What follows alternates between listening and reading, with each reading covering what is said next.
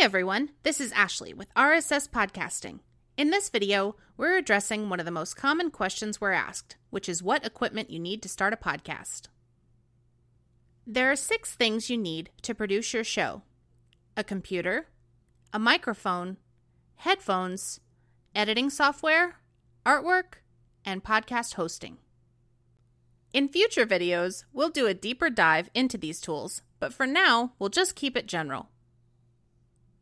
The first thing you need is a computer. This will be your main tool for recording, editing, and storing your podcast episodes.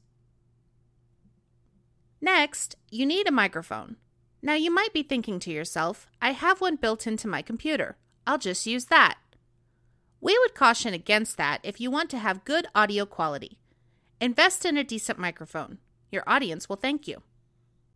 At some point, you may also want to consider things like a pop filter, which makes it so your P's and B's aren't amplified, and a boom stand, which holds your mic in place. Another thing you'll need is a good set of headphones.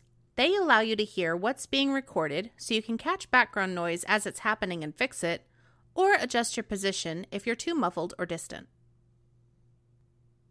Then, you'll need some editing software to get rid of background noise, eliminate dead space, add your intro, and much more.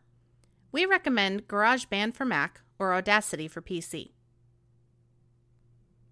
Artwork is another element you'll need for producing your show. This is the graphic you'll use to market your show on your hosting site as well as podcast directories. You can create your own artwork using a program like Canva.